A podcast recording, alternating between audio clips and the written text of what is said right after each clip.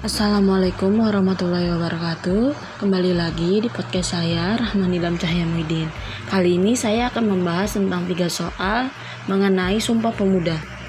Untuk soal yang pertama Bagaimana mahasiswa atau mahasiswi memahami sejarah Sumpah Pemuda dan kemerdekaan? Jelaskan minimal tiga kalimat penting atau poin. Jawaban saya, Sumpah Pemuda adalah sejarah yang mengarahkan Indonesia menjadi negara yang merdeka. Sumpah Pemuda merupakan saat di mana para pemuda Indonesia bersumpah untuk selalu setia kepada negara Indonesia serta meningkatkan nilai-nilai persatuan Pancasila, Undang-Undang Dasar 1945 dan Bhinneka Tunggal Ika. Sumpah Pemuda dianggap sebagai salah satu semangat untuk menegaskan cita-cita berdirinya sebuah negara kesatuan Republik Indonesia.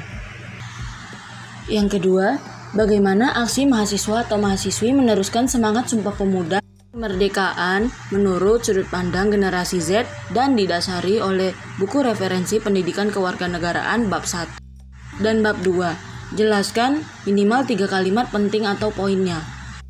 Jawaban saya dengan cara toleransi terhadap sesama.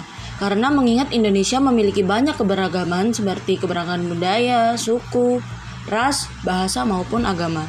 Menjunjung tinggi bahasa Indonesia yang mana salah satu poin utama dari Sumpah Pemuda adalah bagaimana menjadikan bahasa Indonesia sebagai bahasa persatuan.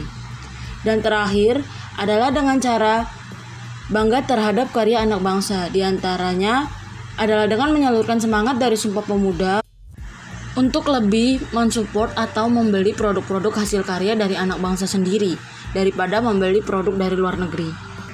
Yang ketiga, bagaimana reaksi mahasiswa atau mahasiswi setelah membaca berita di bawah ini?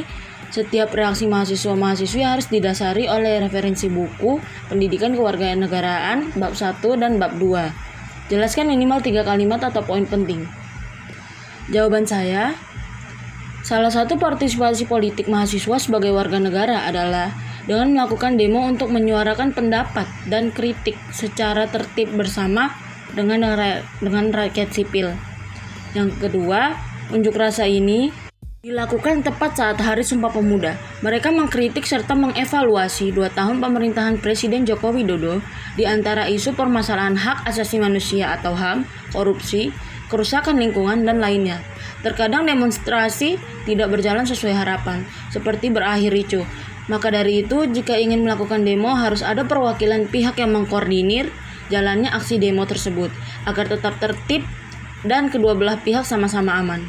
Sekian dari saya. Wassalamualaikum warahmatullahi wabarakatuh. Terima kasih.